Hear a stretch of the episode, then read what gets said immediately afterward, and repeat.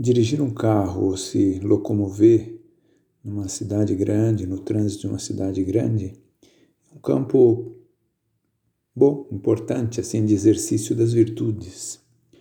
É, muitas delas, acho que a de imediato que mais aparece assim de imediato é a paciência. Paciência para o motorista lento ou para a pessoa que, para o outro motorista que faz uma, um movimento sem avisar, ou o congestionamento, às vezes, que, que vem justamente naquele dia que a gente tem pressa, é, ou para esperar simplesmente um sinal ficar verde.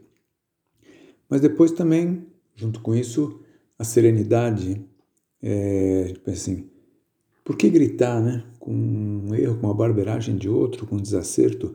Por que xingar, sobretudo, né? Não, não, não há porquê, a pessoa não vai nem sequer vai ouvir em geral, mas mesmo se ouvir pior ainda.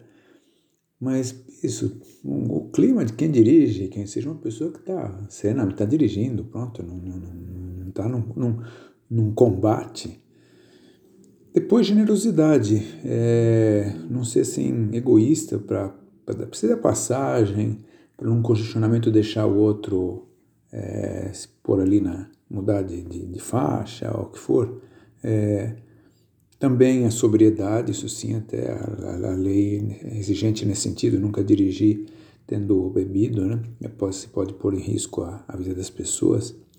Mas também as coisas bem, bem, uma a pontualidade, né? Então, pontualidade que é isso significa sair, sair com tempo, né? é, não, não, não ir atropelando aí os limites de velocidade que depois levam a irritações por receber multas e que não, também não tem porquê, né?